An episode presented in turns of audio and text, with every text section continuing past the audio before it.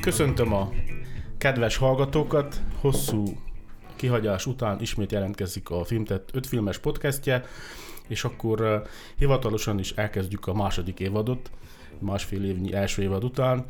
Itt ül velem szemben Buzogán Klára kolléganőm, a Filmtett egészen belső szerkesztőségéből, és az egésznek a mai adásnak az az apropója, hogy Klári nemrég végignézte Roman Polanski egész filmográfiáját, ami önmagában is egy, ahogy mondják amerikai fit of strength, de még írt is egy gigantikus portrét a lengyel, francia, amerikai és talán még svájci filmesről. Olasz. Olasz is. is. Úgyhogy akkor szia! Akkor szia, sziasztok! És uh, miért szereted annyi, annyira Polanskit, hogy hajlandó voltál erre az embertelen feladatra? Tudtam, hogy ezt meg fogod Mindig kérdezni, pedig, de pedig nem vagyok én biztos abban, hogy miért szeretem Polánszkit. Volt uh, régebb egy, egy-két ilyen filmélményem, ami, tehát úgy, ami tetszett, amit nem értettem, amit ki nem állhattam. Melyik volt vagy az, úgy néztem meg. Ö, Hát van ez a Ké című, azt hiszem micsodának fordítják Ké? egy... Ké? Igen, pontosan ilyen, de erről szól a film is, hogy végignézed, és utána ülsz még két percig, hogy ez mi a franc volt? És ezt nagyon utáltam elsőre, és nem értettem, hogy, hogy tényleg, hogy mi a franc volt ez, hogy ez most vígjáték, hogy ezen kéne nevetnem, hogy megerőszakolnak egy nőt az első három percben, és utána ö, nagy lazán kipattan az autóból, és ö, bekerül egy, egy fura emeletesen szerveződő, nem is tudom, tengerparti villa együttesbe, ahol csupa idióta, pervers, hisztis figurával kerül össze, és, és újra és újra zaklatják, és mindenét elveszíti, pedig az elején se volt sok mindene, és, és valahogy, tehát hogy ez egy ilyen, nem is tudom, sok hűhó semmiért típusú történet, amin, amin én akkor felvesztem, amikor először láttam, és néztem, hogy mi a franc volt ez tényleg. Akkor ez lenne Polanski legrosszabb filmje, vagy sikerült a tavaly überelni ezt? Hát ebben lehet, hogy több koncepció volt, mint a, a Palace Hotelben. Az eléggé mélypont. Na jó, hát akkor szerintem kezdjük a mélyponttal, mert hogy, hogy legyen jó a végkicsengése ennek uh-huh. az adásnak, akkor kezdjük a rosszal, hogy akkor az volt a koncepció, hogy Polanskiról öt műfajon keresztül vagy fogunk beszélgetni, mivel hogy nem az a rendező, aki kinézett magának egy-egy műfajt, hanem nagyon szabadosan válogat műfajok, színészek, stílusok mindenfélék között. Erre is visszatérünk, hogy van-e egyáltalán Polanski stílus, vagy szerzőnek tekinthető-e, de ezt próbáljuk meg a végkövetkeztetésben. És akkor az egyik műfaj, amit a művelt, nem túl gyakran egyébként, hát az a vigjáték és akkor ugye az egésznek az apropója ez az új filmje, Palace Hotel, ez egy vígjáték, mennyire sikerült filmként, mennyire sikerült vígjátékként szerinted? Én azt hiszem, hogy a vígjáték valahol Polánszki egyik kedvenc műfaja lehetett, és azért gondolom ezt, mert a karrierjét Amerikában egy vígjáték robbantotta be, amit nagyon tudatosan csinált meg, tehát a, a vámpírok bájára gondolok, ami egy, egy jól kitalált, könnyed végjáték, és ráadásul műfaj paródia. Azután is tehát ez neki hatalmas sikere volt, ez, ez hatalmasat lendített az egész karrierjén, gyakorlatilag azóta bármit megcsinálhat, pedig nem is ez volt az első filmje, vagy a legjobb filmje az első, öm, nem is tudom, alkotói fejezetből, a, a, az életművéből. Öm, utána is többször csinált vígjátékot, van, aki azt mondja, hogy a Rosemary gyerekében is felfedez vígjátéki elemeket. Ott volt ez a micsoda, amit már az előbb jó alaposan megszittam, de azért, azért van egy koncepció benne, tehát nyilván nem, a, nem lehet azt mondani, hogy egy abszolút pocsék film. De vígjáték volt a Kalózok, az is egy tipikus hollywoodi kalandfilm vígjátékkal keverve, ami szerintem úgy azért működőképes, ami zseniális vígjátéka, az az öldöklés istene, a kárnás, ott ugye négy ember vagdalkozik, négy szülő vagdalkozik, két összebalhézott gyerek sérülése nyomán egy, egy lakásban másfél órán keresztül, vagy két órán keresztül. Ez ahhoz képest még rövid Polánszki filmnek számít, mert ugye minden filmje legalább három órás. Na, ez piszkosul jól működött. Amin meglepődtem, az az, hogy a kilencedik kaput is vígjátéknak, sőt műfaj paródiának szánta. Hát az egy nem tudom, középszerű horror talán, de hogy, ja. hogy vígjáték, de erre ő is rájött, hogy nem működött a dolog, mert uh, szerinte Johnny Depp félreértelmezte a feladatot, úgyhogy uh, egy kicsit szégyelte is ezt a filmjét. Szerintem inkább akkor fogalmazunk úgy, hogy van humorérzéke, és bármilyen műfajba dolgozik, tudja használni. Még a legkomorabb dolgokban is lát, látok én valami kis humorérzéket. Most a humorérzék alatt nem azt kell érteni, hogy egy sorosokba röhögtetik az embereket, hanem valami frappáns megoldása, ami így tud egyet csavarni a dolgokon. Na de nekem pont ez a bajom volt ezzel a filmmel, hogy a hol a humorérzéke a Palace Hotelben? Tényleg az a humorérzéke? Attól vicces egy film, hogy jó, nem mondom, hogy nem röhögtem fel, amikor Mikey Rourke pofán vágta magát egy pesgő dugóval, de hát ez egy, ez egy annyira, tehát ezen az óvodában röhögünk ezen a típusú humoron, meg utána lehet, hogy még az óvodában sem azon, amikor a, a kutya rámászik a pingvinre, szóval hol, hol Igen, van nagyon, ez a nagyon, nagyon furcsa humor. Egy 91 éves, majdnem 91 éves alkotótól ilyen fingopárna humort meglep, hogy Ja, és nagyon sok uh, eredetietlen dolog volt benne. Tehát például az, hogy uh, a hullát még néhány óráig vagy néhány napig tárolni kell, hogy mit tudom, hozza a postás a nyugdíjat, vagy megkapja a, az örökséget. Az örökséget vagy, tehát, vagy, vagy ez, ez, is annyira régi végjátéki toposz, hogy kicsit kínos volt ezeket nézni.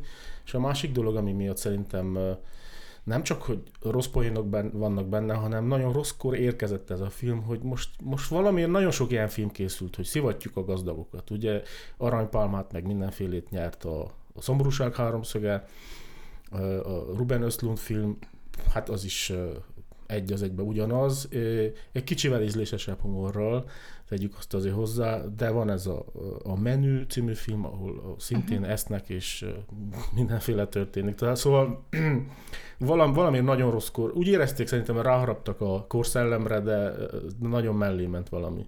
Pedig, hogy mondjam, az alkotótársai sem akárkik, hát szintén veterán rendező forgatókönyvíró Skolimovski nem, nem tudom elképzelni, pedig még ő az eszénél van, hát nemrég csinálta azt a remek szamaros filmet, úgyhogy... Az is furcsa volt azért, azt tegyük hozzá, de az egy zseniális Jó, film de, volt ehhez képest, hogy... De nem, ahogy, ahogy mondod, ezek ilyen ovis, ovis poénok, tehát az is furcsa, amikor azon röhögsz, hogy valaki hogy néz ki. Most ide összecsődítettek x darab kiöregedett, a, a beszédhibáig szét kozmetikázott színészt, akikből így a kollekció, az, tehát értem, hogy ez kell, a, ez kellett a filmhez, de, de valahogy ez a bizarr húzás valahogy, mintha viccesnek lenne számva, pedig nem az. Hát nem az, főleg, hogy ismered, hogy ott van Mickey Rourke, aki férfi létér kozmetikázott ennyire szanaszít magát, és uh, tényleg annyira groteszk, hogy már nem, már nem igazán tudsz jó ízűen kacagni ezeken, pedig én is imádom John Cleese, a Monty Python-os John Cleese-től elkezdve uh, remek színészek vannak benne. Uh, kutyatulajdonosként azt is értem, amikor a kutyát nem akar oda kakálni, ahova te szeretnéd, hogy kakáljon. Ez is egy cselekményszál. De nem etetett kaviárral. Nem. Hamar. Um, nem, és a másik, ami nekem bajom volt ezzel a film, hogy egyszerűen nincs vége, csak úgy egyszerűen abban maradnak. A többi ilyen filmnek, ami mostanában kijött, legalább megvolt az a, az a, jó, az a jó érzés benne, hogy legalább meglakolnak a gazdagok a gazdagságukét és a pimasságukét és a, a fellengzőségükét, de ebben a filmben csak úgy egyszerűen lejár a szilveszter, és kezi csókolom. Tehát, hogy hát de lehet, hogy pont ez a lényeg, csak egy pillanat ezeknek az embereknek a napjaiból, akik igazából nem jönnek sehonnan, nem tartanak sehova, nincsen semmi mélységük. Egyébként ez mekkora kihagyott zicser, hogy ott van ez a, a szállodának az ügyvezetője, vagy Ő igazgatója. viszont nagyon jó. Ő nagyon viszont, jó. Igen. Ő az De, egyetlen... Olyan, egy potenciális sorozatgyilkos van benne, és, és valahogy mégsem, mégsem jön. ő, ő nagyon szimpatikus volt, és az ő cselekményszála az jó volt, hogy egy ember, aki aki profi és próbál helytállni ez sok hülyeség között. Úgyhogy én csak egy másik Polanski film uh, címével tudok válaszolni. Ke? Okay. Na jó, hát akkor ez volt a, a, a vígjáték a Polanski életműben, és uh, hogyha már a végén kezdtük, akkor szerintem ne haladjunk kronológiailag semmilyen formába, kat, kattogjunk össze-vissza. Uh, ott van például az Egy tiszta nő, a Tess című film, ami hát nekem azért volt érdekes, és most így elmondom kicsit személyesebb történet. Nekünk volt egy nagyon-nagyon jó angol tanárnőnk a suliba, aki vetített filmeket és filmrészleteket az angol irodalom órák mellé, vagy közben, vagy hozzá, és ez nekünk kötelező olvasmány volt, vagy legalábbis egy része a Test of the Durban Wheels című regény, és akkor én ezt középiskolás koromban láttam utoljára ezt a filmet, és egy-két dolog nagyon megmaradt. Nyilván a Stonehenge jelenet valamiért a legvégéről. Spoiler! És uh, 20 valahány év után néztem újra, és hát írtudatosan vontatottnak találtam. Annak ellenére, hogy volt benne így, hogy is mondjam, egy-két olyan jelenet, ami így nagyon felhúzta a filmet, de utána így nagyon leesett, nagyon sokszor leesett. Tehát ez egy szinte három órás film, ami arról szól, hogy az egész világ rossz, a férfiak rosszak, de ott van Tess, aki a poéngyilkos magyar címben egy tiszta nő, ugyebár.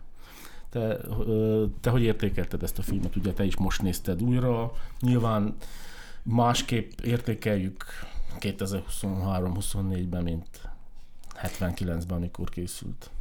Na, én is 20 év után néztem újra, mert én velem az egyetem alatt jött szembe, és azt hiszem ez volt az első Polánszki film, amit láttam, és nekem azért volt engem azért ragadott meg, mert azelőtt az irodalmi romantika, szentimentalizmus, hát így az iskolai versenyek apropóján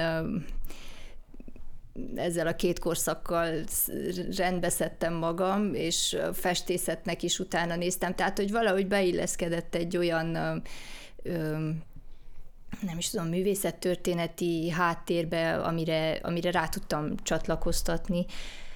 És uh, itt amúgy érdekes, hogy mondod, hogy nagyon-nagyon hosszú, hát egy, meg hogy regény adaptáció, ez azért jellemző Polánszkira, hogy borzasztóan szeret hozzányúlni regényekhez, klasszikus irodalmi alkotásokhoz, és azokat um, filmre írni, nem mindig egyedül, de mindig benne van a forgatókönyvíró csapatban, tehát akármihez nyúl, azt, azt jellemzően a saját képére formálja, és ez érdekes ez a film, mert teljesen kilóg az életművéből olyan értelemben, hogy ez az egyetlen romantikus munkája, romantikus alkotása, ha bár egy interjúban hozzátette még, hogy hát azért a keserű méz is ilyen, de annak más tónusa van.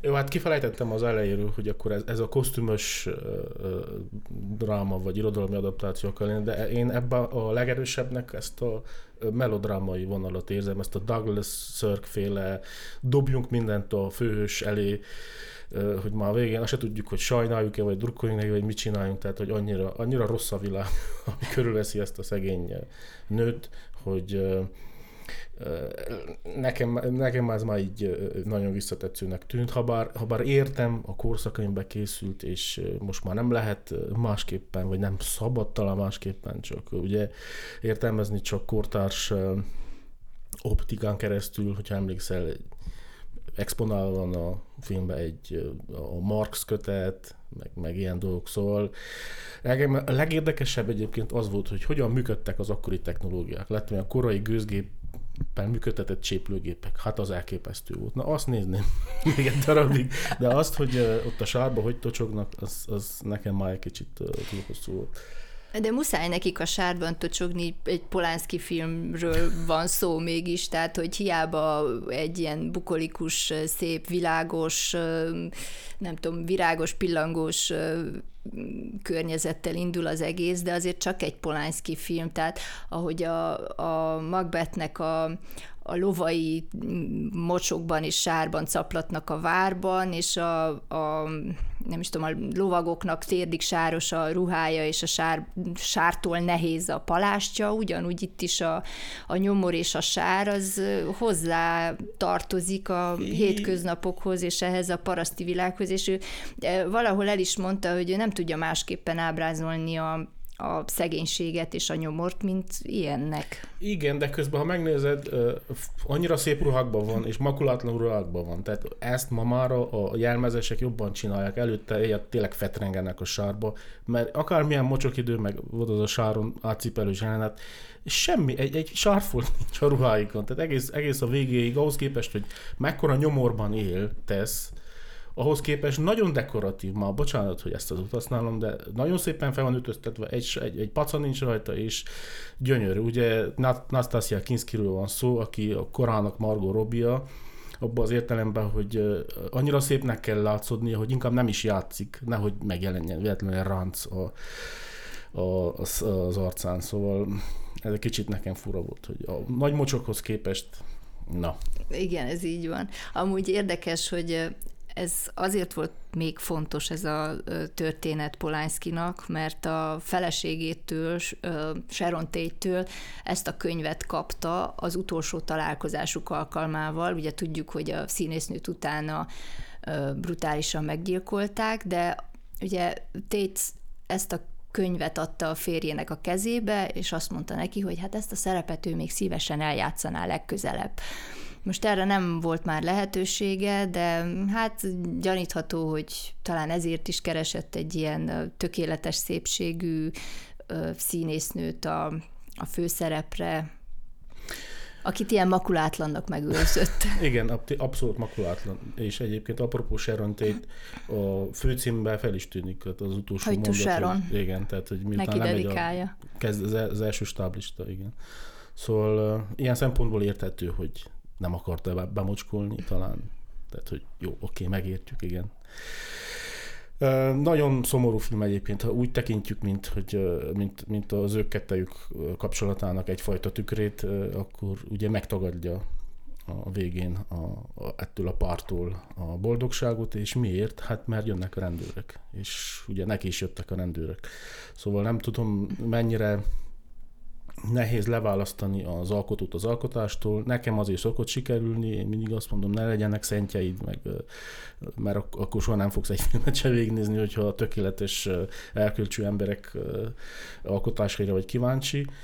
De nagyon sokaknak nem sikerült. És igazából ezzel oda akartam kiukadni, hogy, hogy mennyire válhatott ez a, ezek a tragikus dolgok, mert két nagyon kemény dolog is van az életében, ugye a másik ez a kiskorúak megrontása, vagy nem erőszak ügy, hogy mennyire váltak ezek a botrányos ügyek ö, azzal, hogy egyáltalán ismerjük a, a nevét. Mi ismerjük, mert mi filmesek vagyunk, de hogy a nagy közönségnek is mond valamit, amikor azt mondják, hogy Roman Polanski Ugye ő egy olyan rendező lett, mint, hát kevés ilyen rendező van, akit így nagyon nagy közönség is ismer név szerint Spielbergtől elkezdve mondjuk Hitchcock, meg ilyesmi. Na ő, ő ilyen, és nekem az az érzésem, hogy, hogy ebbe közrejátszottak ezek a, ezek a botrányok. És tegyünk hozzá még egyet, egy harmadikat, a gyerekkorát és a holokausztot, hogyha már ilyen tragédiákat keresünk. Nagyon sokat gondolkoztam én is azon, hogy mennyire lehet külön választani az embert és a művészt. Nyilván muszáj, hogy külön választ, mert máskülönben nem tudod, máskülönben képtelen leszel egy filmélményre. Ezt mondom. Ennyi ezen, nem csak ezen film, túl, ezen zenei, túl, semmi. mint magánember, valószínűleg nem bíznám rá egy percre sem a gyerekeimet, hogy nagypapaként vigyázzon rájuk a szomszédban, nyilván. A másik kérdés viszont, hogy mennyire befolyásolta azt, ami a filmjeibe bekerült a magánéletet. Tehát így, ahogy mondod, a Tesszel, ez eléggé erős analógia, de hogyha a holokauszt, akkor csinált egy zongoristát, és hogyha a bírósági ügyére gondolunk, akkor pedig az is befolyásolta a megítélését is, meg azt is, ami belekerült a filmjeibe, mert például ott volt a Tiszt és Kém című alkotása, ugye ez 2019-es, nem olyan régi, annak az apropóján is beszélt arról, hogy hát itt igen be akarta vinni a történetbe az ő küzdelmeit egy olyan rendszerrel szemben, amelyik nem képes elismerni azt, hogy tévedett, a sajtóval szemben, amelyik őt számtalanszor megtépázta, és így tovább. Ja. Na hát elhangzott a zongorista, és igazából ez az egyik film az öt filmnek, amit kinéztünk. Ugye ez is felfogható kosztümös filmnek, ez is irodalmi adaptáció, mivel hogy a, a hogy ez is egy könyvből készült, viszont ez egy nagyon erősen történelmi életrajzi film. Vladislav Spielman zongorista életrajzából készült, és az ő hát a Varsói gettóban való túléléséről szól. Én ezt, ezt szintén 20 év után néztem most újra, és nagyon-nagyon erős volt, főleg azért, mert valamiért sikerült úgy időzíteni, hogy pont egy nappal előtte néztem a Jonathan Glazernek az új filmét, a Zone of Interest, tehát az érdekvédelmi zónát, ami hát a, a, az Auschwitz-i haláltábor, de nem a táborban játszik, hanem a tábor előtt. Nem is látjuk, pont ez a rendezői koncepció a Glazernek, hogy nem is látjuk, hogy mi történik benne, csak hangok szűrődnek be, és a tábor vezetőjének, ennek a Rudolf Hösznek a, egyébként idilli, hogy ma pofátlanul idilli családi életét látjuk, és nagyon durva volt, tényleg véletlenül jött ki ez a párosítás, hogy egyik nap ez a, az új Glazer film, és másik nap a 22 évvel ezelőtti az ongorista, hogy az egyik, hogy a, nagyon erősen a, a zsidó szemszög, és a másik nagyon erősen, hát nem azt mondom, hogy náci szemszög, de egy, egy ilyen nagyon távolságtartó, megfigyelő szemszög. Nagyon érdekes, hogy ez a két film egymás után mennyire tudhatni. Az egyik, nagyon objektív akar lenni, nagyon do- dokumentarista eszközökkel él, a másik pedig ö, minden eszközt megragad, hogy beráncsa a nézőt ebbe a történetbe. Ugye, hát ö, nem hiszem, hogy valaki kibírja ö, szemned vesedés nélkül azt, amikor ö, végre ott van egy zongora, és nem tud rajta játszani, és akkor csak levegőbe zongorázik, tehát hogy azt annyira élt 20 év után is bennem az jelenet, hogy, hogy hogy elképesztő. De bocsánat, elindultam, mondjál te is valamit. Nem, ez a, ez a legszebb jelenete szerintem is, és én is nagyon sok év után néztem újra.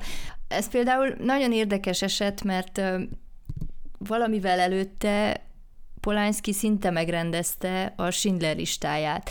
Spielberg ugyanis megkereste őt, hogy itt a forgatókönyv, és akkor rendezze filmre a, a sztorit, csak hogy visszautasította, mert ugye az a krakói gettóban játszódik, és azt mondta, hogy ő nem tud olyanokról filmet készíteni, akiket maga is ismer. Hogy őt a krakói gettóba szorították be annak idején családostul, onnan veszítette el az édesanyját, a terhes édesanyját és a nagymamáját Auschwitzban. Hát az apja hazatért a haláltáborból, meg a rokonainak egy része szintén, de azért a holokauszt alatti bujkálás az nyilván az egész életét meghatározta, és azért is örült a saját elmondása szerint ennek a Vladislav Spielmann történetnek, a önéletrajznak, mert ez egy picit, egy pici távolságtartást engedélyezett számára, ugyanakkor a Varsói gettó ugyanúgy működött, mint a Krakói gettó, beleírt teljesen személyes jeleneteket is a filmbe, ugye ezt az alapkönyvet is a saját képére formálta, például az elején van egy pillanat, amikor a, a lány testvér odahívja az ablakhoz a, a családot, és megmutatja nekik, hogy né, mit csinálnak ezek, hát építik a falat a, a gettó köré.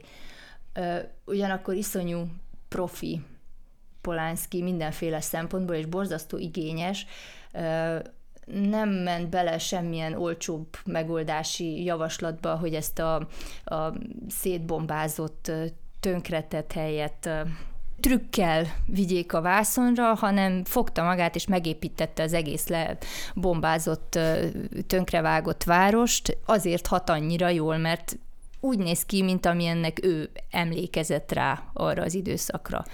Van azért egy-két trükkfelvétel benne, nem, nem, nyilván nem annyi, mint amennyi ma lenne, hogyha ma csinálná meg valaki CGI-jal, de ezt a filmet pont most restaurálták, tavaly novemberben jött ki egy ilyen 4 k verzió, amihez újra csináltak néhány effektet, és nagyon-nagyon jól néz ki ez a, az új verzió, csak nyilván nem lehet tudni, hogy akkor most érdemes összehasonlítani az eredeti effektekkel. Ott látszik, például nem tudom, emlékszel, amikor az egyik ellenálló egy ilyen páncélököllel, vagy bazukkal, hogy hívják ezt, ilyen rakétavetővel be, belül egy, egy bombát, egy, egy rakétát a szemközti kórház ablakán, és ott, ott, ott megremeg a kép, az, az a kicsit fura volt nekem például, de egyébként igen, látszik, hogy a színész, a remek színész egyébként, és Adrian Brody, magyar származású, be kell csillagozni ezeket.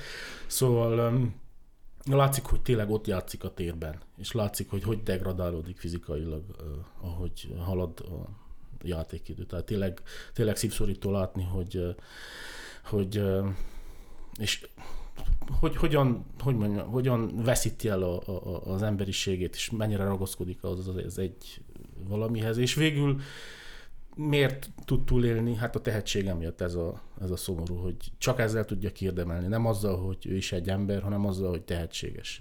Igazából belegondolsz, ez, ez azért nagyon-nagyon szomorú. Meg vagyok győződve arról, hogy ez, a, hogy ez a kiegészítés, amit a modern technológia hozzátett, ez, ez Polánszkit egyáltalán nem zavarja, mert ő első perctől fogva híve és büszke annak, hogy, hogy bizonyos dolgokat trükkel egészítsenek ki, és valósítsanak meg, és általában a karrierje kezdetétől fogva ilyen borzasztó tudatos, technika tudatos rendező. Már csak gondoljunk csak arra, hogy ugye már, már gyerekkorában az iskolában semmiben nem volt jó, csak rajzból, a, az egyetemen pedig rá szorították úgymond őket arra, hogy a, a rendező is tudja az operatőrnek a munkáját, értse a zeneszerzőnek a feladatát, és így tovább, és ez, ez végig kíséri a teljes pályáját. Például, amikor azt mondták, hogy a, a francia új hullámra hasonlítanak a filmjei, ettől borzasztóan felháborodott, mert ő azt állította, hogy a franciák a technikát nem értik. És lehet ezzel, ezzel vitatkozni, az új hullámnak a, hát, a rajongói biztosan felhördülnek, na de ő így állt hozzá, úgyhogy valószínűleg ez a, ez a nagyon modern újítás, ez nem borította ki. Én azért megkérdezném Raúl Kutár operatőrt, hogy tényleg nem tetszik érteni a technikához. És hogyha már szóba jött a francia új hullám, akkor beszéljünk következőnek az ehhez legközelebb álló filmjéről. A az effekteket egyáltalán nem használó, mindent csak operatőri zsenialitással és színészi játékkal elérő Kés a vízben című filmjéről, ami Polanskinak ugye az egyetlen lengyel nyelvű nagyjáték filmje, ez az egyetlen film, amit otthon készített, utána emigrált, egy 62-s film, és az az igazság, hogy tényleg érződik rajta ez a nem csak francia, hanem mindenféle új hullám, ami tényleg az 50-es évek leges legvégén elindult Európában, de ez nem szégyen, ez, hogy mondjam, ez, ez a fiatalság szele volt, és látszott, hogy másképp készülnek filmek, bátor filmek készültek, ez is, ez is nagyon bátor film, nem csak formailag, hanem, hanem tartalmilag is, ugye benne van egy ilyen kis osztályharcos vonal, de ezt, ezt erről később. Engem, a visz, ami viszont lenyűgözött így 62 éves filmben, az, hogy milyen jól néznek ki a képek Elfelejtettem az operatőr nevét sajnos, nyilván ő is lengyel zsidó operatőr volt. Ha megfigyeled, annyira zseniálisan kevés kompozícióval beszél, mindegyik beállításba nagyon nagy a mélységelesség, pont azért, hogy mindig mindent lássunk, ami történik a képen, és mindig több minden történik a képen, a képnek a többféle terében több minden történik. Ez annyira nem csak sporlós, de hogy mondjam, nagyon összerántja a, a cselekményvezetés. Szerintem, szerintem ez az egyik legjobb filmje mai napig, azt kell mondjam. Nekem És az is nagy kedvencem. Miatt.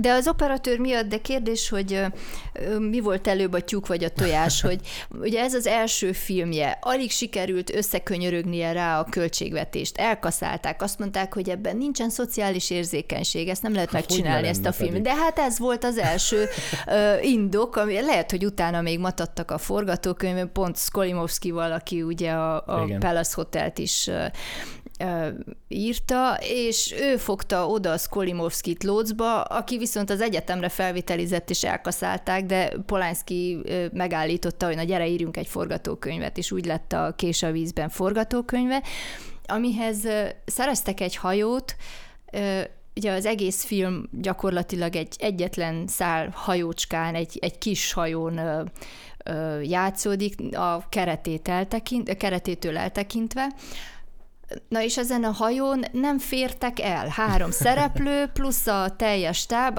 a stábtagok hozzá voltak szíjazva a hajó oldalához, vagy lógtak róla, az operatőr lógott róla, tehát így filmezték, és Aj, de nagyon megkérdezném, hogy, hogy hogy kezdődött, hogy ez a koncepció, hogy akkor tényleg álljunk be, mert, mert igazából ebben a helyzetben nem is nagyon van más lehetőséged, mint beállni egy embernek a lába mellé, vagy a válla fölé, és onnan filmezni a másikat, de azért annyira tudatosan gyönyörűen ki van vitelezve ez, hogy, hogy a, a másik szereplőt, akin a, a fókusz van abban az adott jelenetben, azt, azt a háttérben látod totálban, és az előtérben pedig, ahogy mondtam, egy láb, vagy egy, egy vál, vagy egy fületővel valakinek jelenik meg. Sokan... meg, meg, meg klaustrofób lesz az egész hatása ennek igen, a, igen, a filmnek. Igen. Ez a durva benne, hogy ott vagy egy végtelen tavon, sehol egy lélek a közeledben, mint hogyha egy tenger közepén lennél azzal a pici hajóval, és mégis annyira klaustrofób lesz ettől a képi megoldástól, hogy ez valami hihetetlen. Hát de pont ez a lényeg, hogy onnan nincs menekvés, tehát ez olyan, mint egy, mint egy lakatlan sziget, csak még úszik is. És pont ez onnan, hogy nem férnek el a hajón. Tehát erről szól a film is, hogy három karakter van, és nem férnek el egymástól. Ezért is nagyon erős a szociális érzékenység. Nem tudom, miért kötöttek be, lehet nagyon is erős szociálisan érzékeny. De utána pedig azért húzta le a lengyel sajtó, és utálták a filmet darabokra Lengyelországban, mert erről az osztályharcról beszél, ami a korabeli szocialista koncepció szerint ugyebár nem létezik, mert ez már elsimított dolog, holott arról van szó, hogy két jól szituált ember, egy, egy házaspár felvesz egy csavargót, egy nincs telen valakit a, az autójába, ugye stopposként először, aztán pedig a hajójára, és ott hát mindenféle ellentétek alakulnak ki közöttük, mindenki mindenkinek neki megy, de a gazdag szivatja a szegényt, és meg ugye, és vice versa, igen, és egy, egy kis romantikus háromszög történet is kibukkan belőle, és az a vicc, hogy ezt ugye és ezt a filmet azért vettük fel a listára, mert ez egy bűnügyi thriller, thriller abszolút thriller. de Soha abszolút tud, kilóg a műfajból, a bűnügyi filmekből is, mert ugye nincsen egy igazi bűncselekmény, hanem egy hát félig meddig baleset történik ott, hogy a, egyszer a kés hull a vízbe, aztán meg a tulajdonosa, aki végül nem hal meg, hanem viszi a lányt. Spoiler! és, és a, a, a thrillerből, hát onnan, onnan pedig talán ezért a hát mostanában elég hajlamosak vagyunk az amerikai thrillerek irányában megrajzolni magunkban a thriller műfaját, holott ez sokkal-sokkal több annál. Igen, és mindig a valamiért a tudás hiányból származik a feszültség, és apropó amerikai thriller csinált ő amerikai thriller, ez a, ez a Frantic, nem tudom mi a magyar címe, hát ott emlékszel, mi a magyar címe. Őrület a magyar címe, igen. Hát ugye ez egy, még a címében is ilyen kicsit Hitchcockos akar lenni, ott is a tudáshiány az, ami nagyon sokáig viszi a cselekményt, hogy akkor mi a, mi a franc nyomoz ez a, ez, a, ez a csávó, és egyébként ez is egy középosztálybeli jó szituált családnak a széthullása, hogyha belegondolsz, vagy szinte széthullása. Igen, ott ugye Harrison Fordnak Harrison a, a szereplője, aki egy orvost játszik Párizsba, belecsöppen, és nem Igen. tudja a nyelvet, és nem tudja, hogy hogy működik ez a világ a hétköznapokban, de eltűnik a felesége, és a rendőrség is csak hát segít, segít, de valójában nem lép előre az ügyel, és akkor ez lesz a Szóval nem volt tőle idegen ez a, ez a thriller műfaj egyáltalán, ami mindig, a, a, sőt, még igazából, a, belegondolsz, a, ez a, amit te kamera végjátékként néztél, és az is, a, az ördöklés Isten még abba is érezhető egy nagyon erős thriller vonal, már nem tud, hogy, hogy eszkalálódik-e a helyzet, és ha igen, akkor hova és meddig. Szóval mindig van ez a kicsit tudáshiányos dolog, ami, amit ő nagyon jól tud egyébként használni, ez szimpatikus benne. Nekem az, a, az az elméletem, hogy ő igazából a thrillert érti, és bármihez nyúl, bármilyen műfajhoz, vígjátékhoz, nem tudom, kosztümös filmhez, filmnoárhoz, bármihez nyúl, horrorhoz, az mind thriller lesz a végén. Ja. Tehát az, a, az az erősebb műfaj benne, én úgy érzem. Na és hogyha már említetted a horrort, akkor menjünk a mai utolsó filmünkre, ez a Rosemary gyereke. Csinált egy-két klasszikust, ezek közül, amiket itt felsoroltunk, ugye, hát a zongorista az mindenképpen az, a Kés a vízben az ilyen minor klasszik, vagy elfelejtett kultfilm, vagy valami, viszont a Rosemary gyereke és a kínai negyed, azt hiszem ez két olyan filmje, ami általában felbukkan ilyen ezer egy film, amit meg kell nézni, mielőtt, tudom én, vagy elviszhet a lakatlan szigetre. Na ez, a, ez két olyan filmje, és ebből is a Rosemary gyereke az érződik benne valami, valami feszültség, valami tréleres feszültség tényleg ott, ahogy soha nem tudjuk, hogy, hogy mi a magyarázat ezekre a furcsa dolgokra, amik történnek ezzel a nővel. És annyira zseniálisan vezeti ezt a nagyon kicsit adagolt történetet, hogy folyamatosan tűkönülünk, viszont ebbe is van egyébként humor, tehát hogy a Rosemary gyerekében is abszolút van humor, vannak nagyon fura mellékkarakterek, akik csak így egyszerűen felbukkannak, és Szóval nekem nagyon jó volt újra nézni, de igazából ezt, ezt a filmét láttam legtöbbször. Ez egy olyan uh, sokszor újra nézhető alkotása. Igen, ezt, ezt valamiért a horror mérföldkövének egyik mérföldköveként tartják számon. Ugye nyilván azért, mert egy a horroron belül egy sajátos témai vonulatot indított el, ugye ezek a sátánista üzelmek, amik lelepleződnek fokozatosan a cselekmény végére, vagy nem, de hogy erre összpontosít a, az a divat, amit ezzel a filmmel megteremtett, és amiben ugye később a saját, a 9. kapu című filmje is illeszkedik, de én megmondom őszintén, nekem ez a film is thriller igazából. Abszolút Tehát én nem thriller. tojtam össze magam egyetlen pillanatában sem, hogyha már valamelyik filmje inkább horror, számomra az az iszonyat volt, Ö, amelyik ugye az úgynevezett lakás trilógiájának az első darabja, az iszonyat, a Rosemary gyereke és a, a bérlő. Apropó Hitchcock, abban még több igen, van, igen, tiszta igen, hátsó igen. ablak igen. Na de, de a Rosemary gyereke az az attól zseniális, ahogy mondod, hogy, hogy csepegteti ezeket a, az apró információkat, és végig bizonytalanságban tart. Tehát az utolsó pillanatban se tudod, hogy, hogy most tényleg a, a cuki szomszédok használták ennek a fiatal nőnek a testét, hogy a, sár, a sátán megszülessen általa, vagy pedig valamiféle, nem tudom, ilyen gyengébb lélek, amelyik valamilyen extrém szülés utáni depresszióba süllyed, és képzeli azt, hogy ő a sátán gyerekét szülte meg, vagy egy, egy elszigetelt ember, aki aki ilyen furcsán éli meg a terhességet, mert ugye ja. megtörténhet. Hát nekem ez a film, nyilván én e- ez abszolút nem tudok hozzászólni, te, te kétszer is hozzá tudsz szólni, hát ez a terhességgel való... Nem, azért ennyire nem extrém a terhesség. és hát a, a terhességgel való terhesség feldolgozása, a testünk elváltozásának feldolgozása, a végeredmény feldolgozása, éppen ezért nekem a lincsféle radír fejjel, ami ugye egy apaság PTSD vagy apaságtól való film, ez az anyaságtól való film, és a kettő egy nekem nagyon-nagyon erős filmjönnek, a kettőt igazából lehetne így double featureként nyomni. Nincsenek benne jumpscare-ek, nincsenek Igen, benne De ez a- vizuálisan de ez a ijesztő baj. dolgok, hanem a hiányjal játszik. De ez a baj, hogy megszoktuk, hogy a horror, hát akkor biztos valami izé, zene van, meg ránk ugrik valami csontváz. Nem, nem ez kell horror De hanem előtte pedig az a, ismeretlentől való félelem, a természet felettitől való félelem, ez a horror. És ez kell, ez, igazából ez az ős koncepció a horrornak. A thriller, az, vannak itt ilyen műfai zavarok a magyar nyelvben, mert nagyon sokszor asszociáljuk konkrét horrorfilmekkel, de a thriller igazából a felgöngyölítés és a titok és a, a, a, az információ hiány filmje, hogyha ezt szabad így mondani. A, bor, a borzongás, a jó de hát ez pont filmje. az.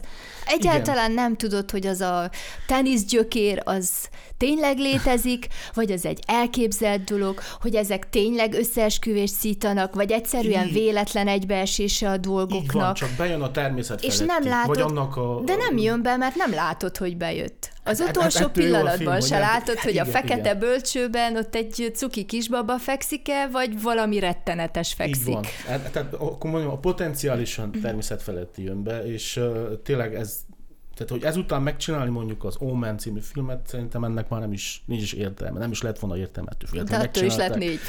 Na szóval, Viszont, Szóval viszont ilyen értelemben az iszonyat, az sokkal inkább horrorfilm, gondolva arra, hogy ahogy a főszereplőnek a, az őrülete úgymond előre halad, ezek a rettenetes látomások, amik őt gyötrik, azok tényleg ijesztőek. A fal dől meg, mint Hitchcocknál. A folyosón jönnek ki a kezek a falból, különös hangokat hall, nem létező erőszaknak válik áldozatává, és, és így tovább. Tehát az ilyen szempontból sokkal inkább horrorisztikus, és a nézőre gyakorolt hatása is sokkal durvább és erősebb, ja. mint egy Rosemary. Na jó, hát akkor nem tudom, próbáljunk meg valami konklúziót levonni Polanszkilag. Én, amin gondolkoztam sokáig, hogy mi az, ami, ha nem is az összes filmében, de nagyon sok filmében közös, ez azt kell mondjam, hogy ez az idegenség érzés, amikor a, nem érzed magad otthon abba a lakásba, abba a világba, vagy A a, saját, vagy a saját testedbe. Pontosan, tehát ugye az zongorista az nem, nem érzi otthonának Varsót, ami az otthona volt, szétbombázzák körülötte Varsót. A, a késővízben ugye felkérezkedik egy idegen hajóra a, az illető. Tehát mindenhol van egy olyan elem, ami, ami valahol kilóg. Ugye tesz teljesen A bérlő lengyel idegen Párizsban, Abszolút, ő, A- az viszont ő maga, ráadásul az ő ő maga maga, játszott, és így hát, hogy szinte önéletrajzi filmnek is felfoghatjuk. Tehát, hogy ezt, ezt érzem ilyen nagyon erős, hát nem filozófiai, hanem tematikai vonulatnak a filmmel, hogy egy, a, a, a, nem oda valóság érzése, hogy akkor fogalmazzunk így, tesz sem oda való abba a világba. Ő egy tiszta nő, egy veleig eh, romlott mocskos világban. de van még egy tiszta nő. A, a halál és a leánykában. Ott Ja. is van egy tiszta nő, aki, és ez is egy egyébként olyan történelmi, vagy úgy beszél történelemről, hogy nem kimondottan történelmi film, és ott is az, az, az idegen, aki beesik egy családnak a békés estéjébe, és előhozza a főszereplőből, ugye Sigourney Weaver játsza zseniálisan a, a nőt, aki a múltban egy valamilyen dél-amerikai diktatórikus rendszer áldozataként egy, egy tortúrán esett keresztül, egy orvos gyötörte, kínoszta hosszú ideig, és most felismerni véli ebben a, a vendégben az orvosna, de megint elkalandoztam, de ez is idegen. Én nagyon szeretem ezt a filmet. egyébként. Számoljuk csak össze, hány filmje is van? Hát 40 valahány, és akkor nem számoltuk Yes, bele a sketchfilmeket, a A- a doksikat. a reklámokat, amik egyébként szintén ilyen fityiszt mutat a társadalomnak közelítéssel készültek, meg azokat a filmeket, amikben ő szerepelt, meg a Ja. rövid filmjeit. Igen, színészként is uh, sok filmet csinált. Na de akkor mi a te Polanski leszűrés? Mit szűrtél le Polanskiból így, így magad számára főleg? Hát magam számára én szerintem ő a, ahogy mondtad, az idegenség filmje és egy zseniális thriller rendező, nekem így fog megmaradni, nem tudja, nem hiszem, hogy tudna olyan horrort csinálni, amelyik ezt felül írhatná. Én mindenben a, a thrillert érzem, mindenben, amihez nyúl. Lehet, hogy magamban diszkréten fájtlat borítok a Palace Hotelre, és, és várom a következő filmjét. Igen, jó lenne, azért jó lenne, hogyha nem ez lenne az életmű vége. Az, azért De hát lenne. még csak 91 éves, és annyira aktív és turbó, hogy talán van még erre lehetőség. Szerzőnek mondható-e Polanski? Ugye ez mindig egy nagyon érdekes, mert hogy, amint mondtam, egy olyan figura, akinek ismerjük a nevét, nagyon jól ismerjük a nevét, a nagy közönség is ismeri a nevét, de én szerintem nem biztos, hogy rá kéne aggatni ezt az auteur jelzőt, mint amit ugye Godard meg, meg más szerzőkre szoktunk aggatni. Ez biztos, hogy nem Godár értelmében szerző. Ő, ő többnyire szakemberként beszél magáról, inkább mint művészként, bár kétségtelenül nagyra vágyó és öntudatos művész így a pályáját végignézve, de, de lehet, lehet profi profinak és szakembernek gondolni a szó legjobb értelmében. Tehát egy olyan öntudatos alkotónak, aki a filmjeit a legapróbb részletig megtervezi, szeret stúdióban, épített díszletben forgatni, pont azért, hogy minden részletet maga irányíthasson, és mindegy, hogy két embert irányít, vagy, vagy nagyszámú szereplőgárdát irányít, úgyis ez a profizmus, ez minden szegletéből sugárzik a filmjeinek. Ebbe ki tudunk egyezni. Nem érzem, hogy olyan erős lenne uram, bocsá, szóért stílus, ami mondjuk egy, egy, Buñuelnek, vagy, vagy, vagy akár Hitchcocknak, de, de, de abszolút vérprofi, és egy picivel több, mint mesterember, azt kell mondjam. Szerintem egy picivel azért több, mint mesterember. Nincs olyan stílusa, viszont nagyon érzi a, a korszellemet, azt hiszem.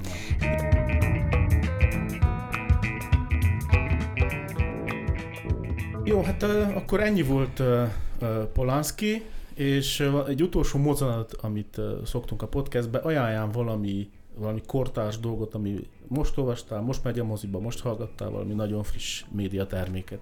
Lehet, hogy egy olyan ajánlanék, amit nem tartok tökéletes filmnek, vagy zseniális filmnek, viszont képes erős hatást tenni a nézőre, és ezúttal nem mozi, hanem Netflix, és ez a Society of Snow című film, amit most mindenféle díjakra jelöltek, és, és joggal. Ez az emberevős dolog. És most le... rögtön le, lelövöd a poént. Hát de már ez nem is az első feldolgozás ennek a sztorinak, ha jól tudom. Igen, így van, ez az emberevős film, és láttunk már ilyen típusú katasztrófafilmet, hogy a hófogságába zárt emberek próbálnak túlélni, de azért ez egy kicsit mégiscsak más, mint a, az előző hasonlóak, és, és erős, érdemes megnézni. Jó, akkor én jövök. Nem sokára a Magyarországon már megy, vagy talán le is ment, a romániai mozikba pedig nem sokára fog bekerülni a Taste of Things angol címmel forgalmazott uh, Tran An Hung vietnami-francia rendező filmje, ami hát uh, egy nagyon-nagyon szép film.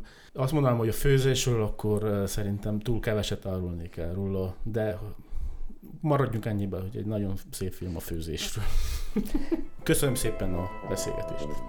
Nagyon szívesen.